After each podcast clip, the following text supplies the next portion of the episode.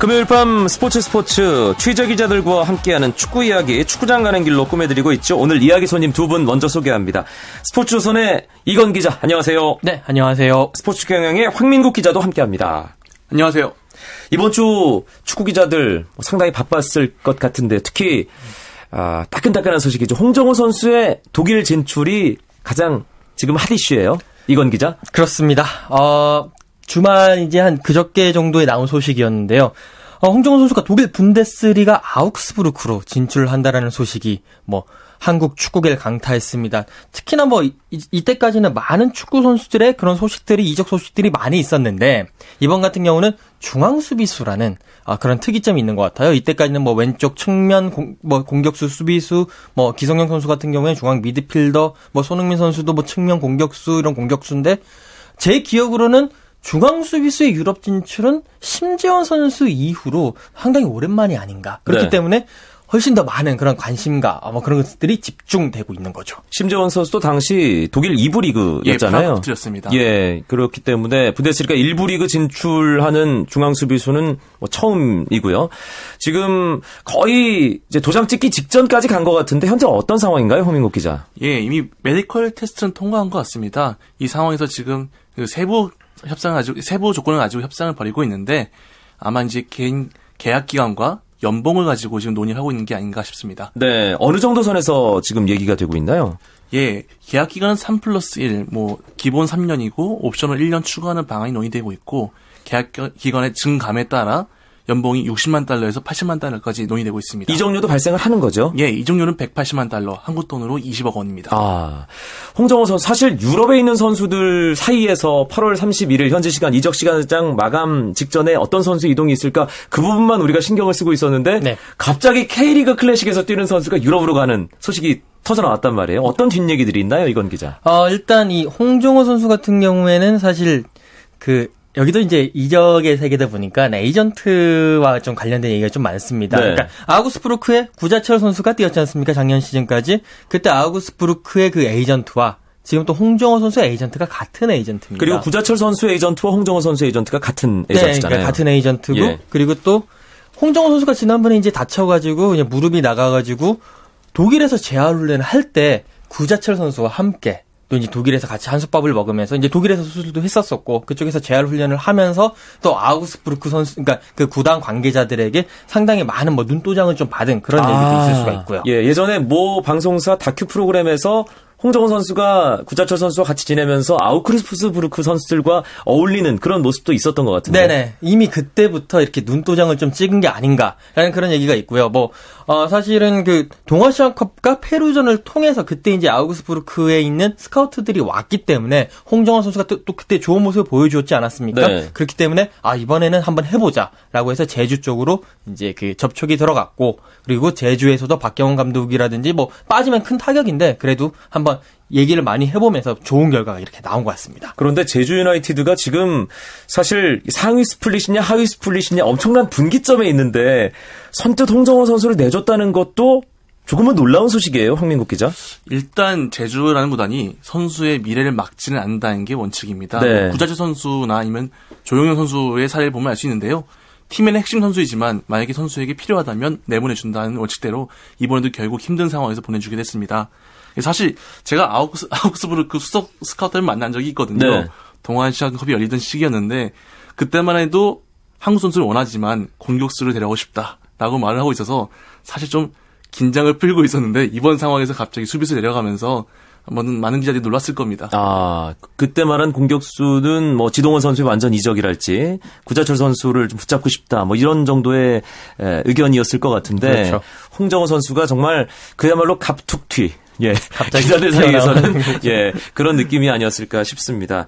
그런데 이건 궁금하긴 해요. 이 공격수들은 자신의 재능을 자유롭게 펼칠 수 있는 여지가 있잖아요. 네. 근데 네. 수비수는 현대 축구는 거의 다 포백이기 때문에 그 선을 계속 호흡을 맞춰야 되는 그런 상황이지 않습니까? 윤석영 선수나 박조 선수가 물론 왼쪽 풀백으로 활약을 하고는 있습니다만 중앙 수비수가 과연 가자마자 그 유럽 리그에서 잘할 수 있을 것인가에 대한 물음표를 갖고 있는 분들이 꽤 계신 것 같더라고요. 이건 기자는 어떻게 보세요? 저도 그 물음표를 가지고 있는 사람 중에 한 명입니다. 그러니까 지금 뭐 말씀하신 대로 일단 수비수의 기본 덕목은 자기의 뭐 수비력도 있겠지만 그 동료 선수 간의 그런 의사소통 그리고 또 조직력 여기에 이제 상당히 녹아들어야 되는데 분명히 물론 뭐 홍정원 선수가 좋은 선수이긴 합니다만 일단 말이 안 되고 그리고 또 여러 가지 그런 문화라든지 그런 쪽에 어 섞이지 못할 가능성이 상당히 크거든요. 네. 그렇기 때문에 어, 지금 이때까지 그 보면 심재현 선수도 2부 리그에서 그 독일 2부 리그에서 뭐 특출난 활약을 못했고 또 지금 포항에서 코치를 하고 계시는 그 강철 코치도 오스트리아 빈에 나갔지만 뭐 그다지 큰 활약을 못했고 어 아시아 선수들 같은 경우에는 제가 기억하기로는 최근에 그 일본의 요시다 마야 선수가 네. 그 잉글랜드 프리미어리그 사우스 햄튼에서 이제 중앙 수비수로 활약을 하고 있는데 올 시즌 또 지지부진하거든요. 그렇기 때문에 어 수비수들의 특히 중앙 수비수들의 이 중앙 그 해외 특히 유럽 리그 진출은 어 정말 자칫 잘못하면 낭떠러지로 떨어질 음. 수 있는 그런 위험이 있지 않나 그렇게 생각을 합니다. 풀백들과 달리 중앙 수비수는 컨트롤 타워 역할을 해야 되기 때문에 더더욱 그런 부분이 있다는 생각이 드는데 중앙 수비수 출신인 국가대표팀 홍명보 감독은 일단 엄청난 그 반가움을 표시했잖아요 어제. 예, 홍 감독 같은 경우는 되게 긍정적으로 바라봤습니다. 예. 일단 뭐 일선 지도자들이 지도자들이 대부분 똑같이 후한 평을 내리고 있는데요. 그 188cm, 77kg 아주 큰 체구인 홍정호 선수가 체구나 경기력은 충분히 탈 아시아급이다. 가서도 충분히 먹힐만 하다라고 칭찬하시더라고요.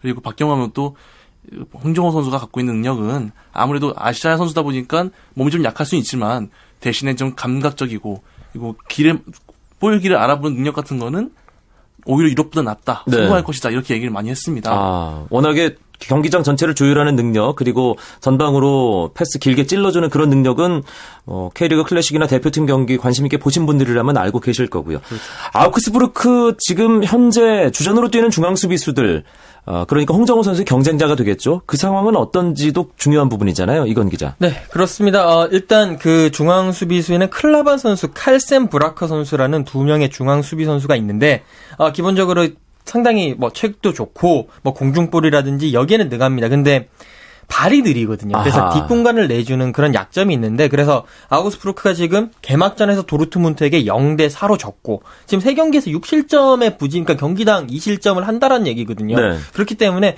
홍정호 선수가 아, 수비 수 치고 발이 상당히 빠릅니다. 그런 부분을 좀 메워 줄 수 있지 않을까. 뭐 그것만 봤었을 때는 그것만 봤었을 때는 이 홍정호 선수의 주전 경쟁 가능성은 한번 해볼 만 하다라고 하시, 뭐 할 수도 있겠죠. 하지만 가봐야지 알 것 같습니다. 네, 홍정호 선수 지금은 일단 독일에서 세부 사항 조율 중이고 어, 일단 들어와서 어, 대표팀에 합류를 해서 9월 6일, 9월 10일 IT전 크로아티아전을 뛰게 되는데 대표팀 명단도 주초에 발표가 됐잖아요. 아, 홍명보 감독이 명단 발표하면서 현재 뛰고 있는 선수들, 안정적으로 활약하고 있는 선수들 위주로 선발을 했다. 그런 기준에서 기성용 선수, 박주영 선수가 제외됐는데 박주영 선수가 프랑스로 돌아간다는 얘기가 지금 거의 뭐 공식화되기 일보 직전이에요. 황민국 기자. 예, 박주영 선수 어제죠. 생태티엔 이적이 임박했다는 보도가 나왔는데요. 30억이 그 넘는 후, 자, 훌쩍 뛰어넘는 자신의 연봉을 직접 삭감하겠다라는 의지를 밝히면서 이적이 어느 정도 이제 길을 보이고 있는 것 같습니다. 다만 문제는 이제 구단끼리의 협상이 남았기 때문에 어, 박정현 선수가 이제 임대냐 아니면 이적이냐 이 부분이 남은 것 같습니다. 네. 몸값을 낮출 수 있을 것이냐 그 결단을 스스로 할 수 있을 것이냐가 사실 박주영 선수 상황에 대해서 조금 알고 있는 어, 이들의 가장 큰 관심사였잖아요. 그렇죠. 이건 기자. 어, 일단 뭐 박지영 선수 같은 경우에는 AS 모나코로 진출을 하면서 특히 모나코 같은 경우에는 연봉에 세금을 떼지 않는 뭐 그런 나라거든요. 그래서 네. 상당히 많은 돈을 받았었고 아스날로 넘어가면서도 그런 세금 문제라든지 이런 것에서 상당히 많은 이익을 보면서 갔었는데 이제는 지금 올 때 갈 데가 없으니까 결국에는 다시 프랑스로 돌아가면 프랑스는 30% 40%의 세율을 내야 되거든요. 세금을 내야 되거든요.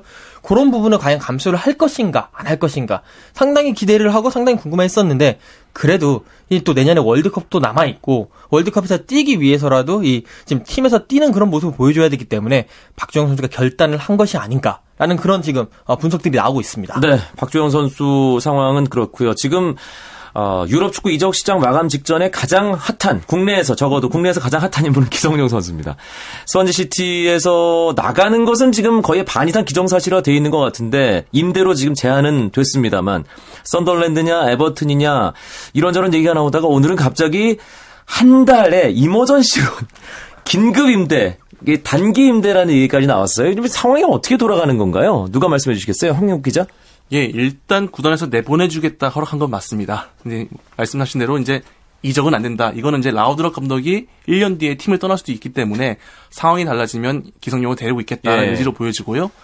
근데 문제는 임대 조건이 지금 이렇게 썩 훌륭한 것 같지 않습니다. 임대료를 주느냐 안 주느냐 이 문제도 아직 해결이 안 된 것 같고 그러다 보니까 이런 이모저시론 뭐 1개월 단기 임대라는 좀 말도 안 되는 상황까지 나온 것 같은데요. 제가 볼 땐 그래도 어쨌든 기성용 선수를 원하는 팀은 있, 을 것이고 네. 이번 어느 정도 팀 간의 합의만 끝난다면 임대는 될 걸로 보입니다. 다만 지금 나온 그 1개월 임대는 좀 어렵지 않을까. 예, 그건 기성용 선수 측에서도 받아들이기 좀 힘든 조건일 것 같고 그리고 기성용 선수가 지난 시즌 수완지에서 상당히 많은 경기를 뛰면서 잘했잖아요. 네. 그리고 지금 뭐 카냐스나 존조 셀비가 새로 음. 영입이 됐지만 중앙에서 잘 못해주고 있잖아요. 네네. 실제로. 그렇죠. 예. 그렇기 때문에 라우드럽 감독이 상당히 지금 고민을 하고 있을 겁니다. 이렇게 딴 데서 데리고 왔는데 못 해주고 있고 기성용은 아직까지는 그래도 잘하고 그러니까 뭐 뛰게 하지는 못하고 있더라도 잘할 충분히 검증된 선수고 중간에 교체해서 넣으면 또 갑자기 그렇죠. 중원이 안정이 되고 네 예. 그렇다 보니까 이거를 팔지 안 팔지 아니면 어떻게 해야 될지 상당히 고민을 하면서 그렇게 이제 고민을 하고 있기 때문에 어뭐 웨스트 브로미치의 3라운드 경기라든지 오늘 뭐 유로파 리그 경기에서 출전한 걸로 봤을 때는 아직까지 라우드럭 감독이 저는 이제 그렇게 보거든요. 일말의 여지가 있다. 일말의 여지가 있다. 아직까지는 좀 보고 있다라고 아. 볼 수가 예. 있는 거죠. 그 유럽 축구 이적 시장 마감이 한국 시간으로 9월 1일 일요일 그러니까 자정이 좀 지난 시간이잖아요. 새벽 시간. 네. 예, 그때까지 일단 좀 기다려 봐야 되는 거죠. 그렇죠. 끝까지 봐야 될 것 같습니다. 알겠습니다. 금요일 스포츠 스포츠 취재 기자들과 나누는 축구 이야기. 축구장 가는 길 듣고 계십니다. 스포츠조선의 이건 기자, 스포츠 경향의 황민국 기자 함께하고 있는데요. 홍정호 선수 이적 소식 중심으로 유럽파 관련 이야기 해봤는데 오랜만에 유럽파가 모두 함께하는 축구 대표팀이 꾸려졌죠. 9월 아, 6일 인천 축구 전용 경기장에서 IT와 10일 전주 월드컵 경기장에서 크로아티아와 경기를 갔는데 그 두 경기 입장권을 여러분을 위한 선물로 준비했습니다. 문자 메시지 샵 9730으로 가고 싶은 날짜 즉 6일과 10일을 말머리로 하시고요. 자신이 가야만 하는 이유 예. 그리고 이름을 보내주시면 선정된 분들께는 한 분당 두 장의 입장권 드리겠습니다. 이름을 꼭 보내주셔야 합니다. 문자 메시지는 단문 50원, 장문 100원의 정보 이용료가 부과된다는 점 잊지 마시고요. 많은 참여 기다리겠습니다.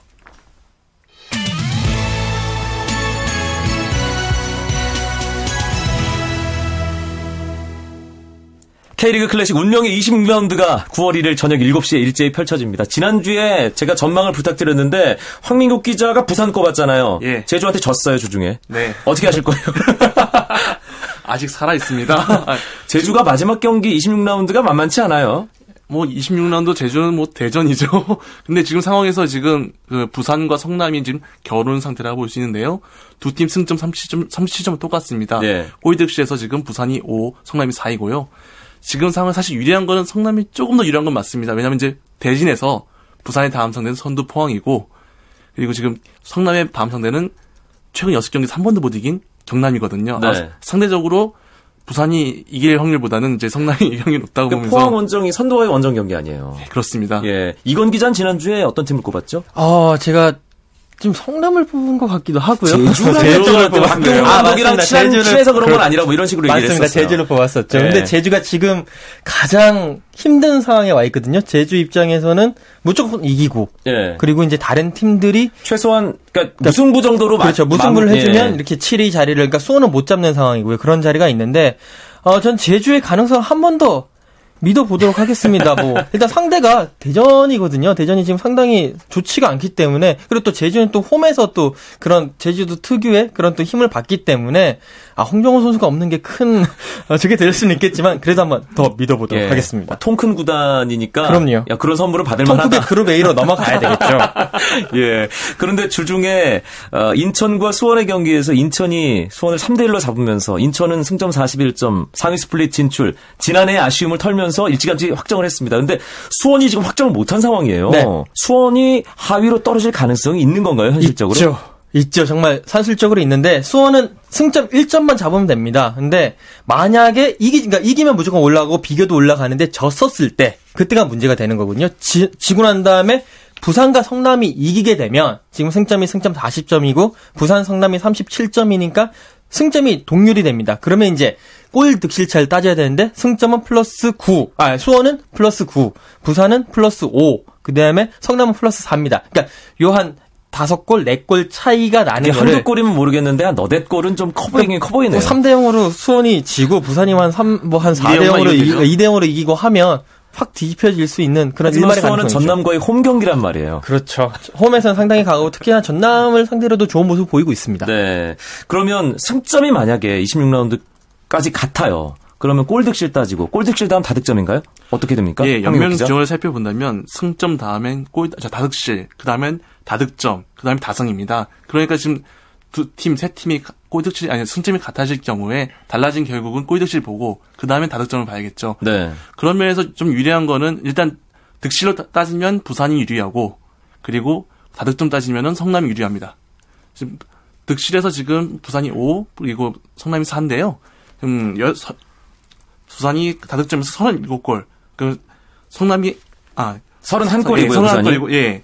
그리고 성남이 35골이어서 4골 앞서 있기 때문에 음, 골드식 같아질 경우에는 뒤집을 수가 있습니다. 네. 어쨌거나 저쨌거나 9월 1일 일제히 펼쳐지는 K리그 클래식 26라운드는 축구 팬이라면 닥치고 예, 본 경기 사수 경기장에서든 아니면 TV로든 중계 방송으로든 사수를 하셔야겠다. 제가 의무 사항을 전달을 해드리면서 오늘 축구장 가는 길 마무리하겠습니다. 스포츠조선의 이건 기자, 스포츠 경향의 황민국 기자 두 분 수고 많으셨습니다. 감사합니다. 감사합니다.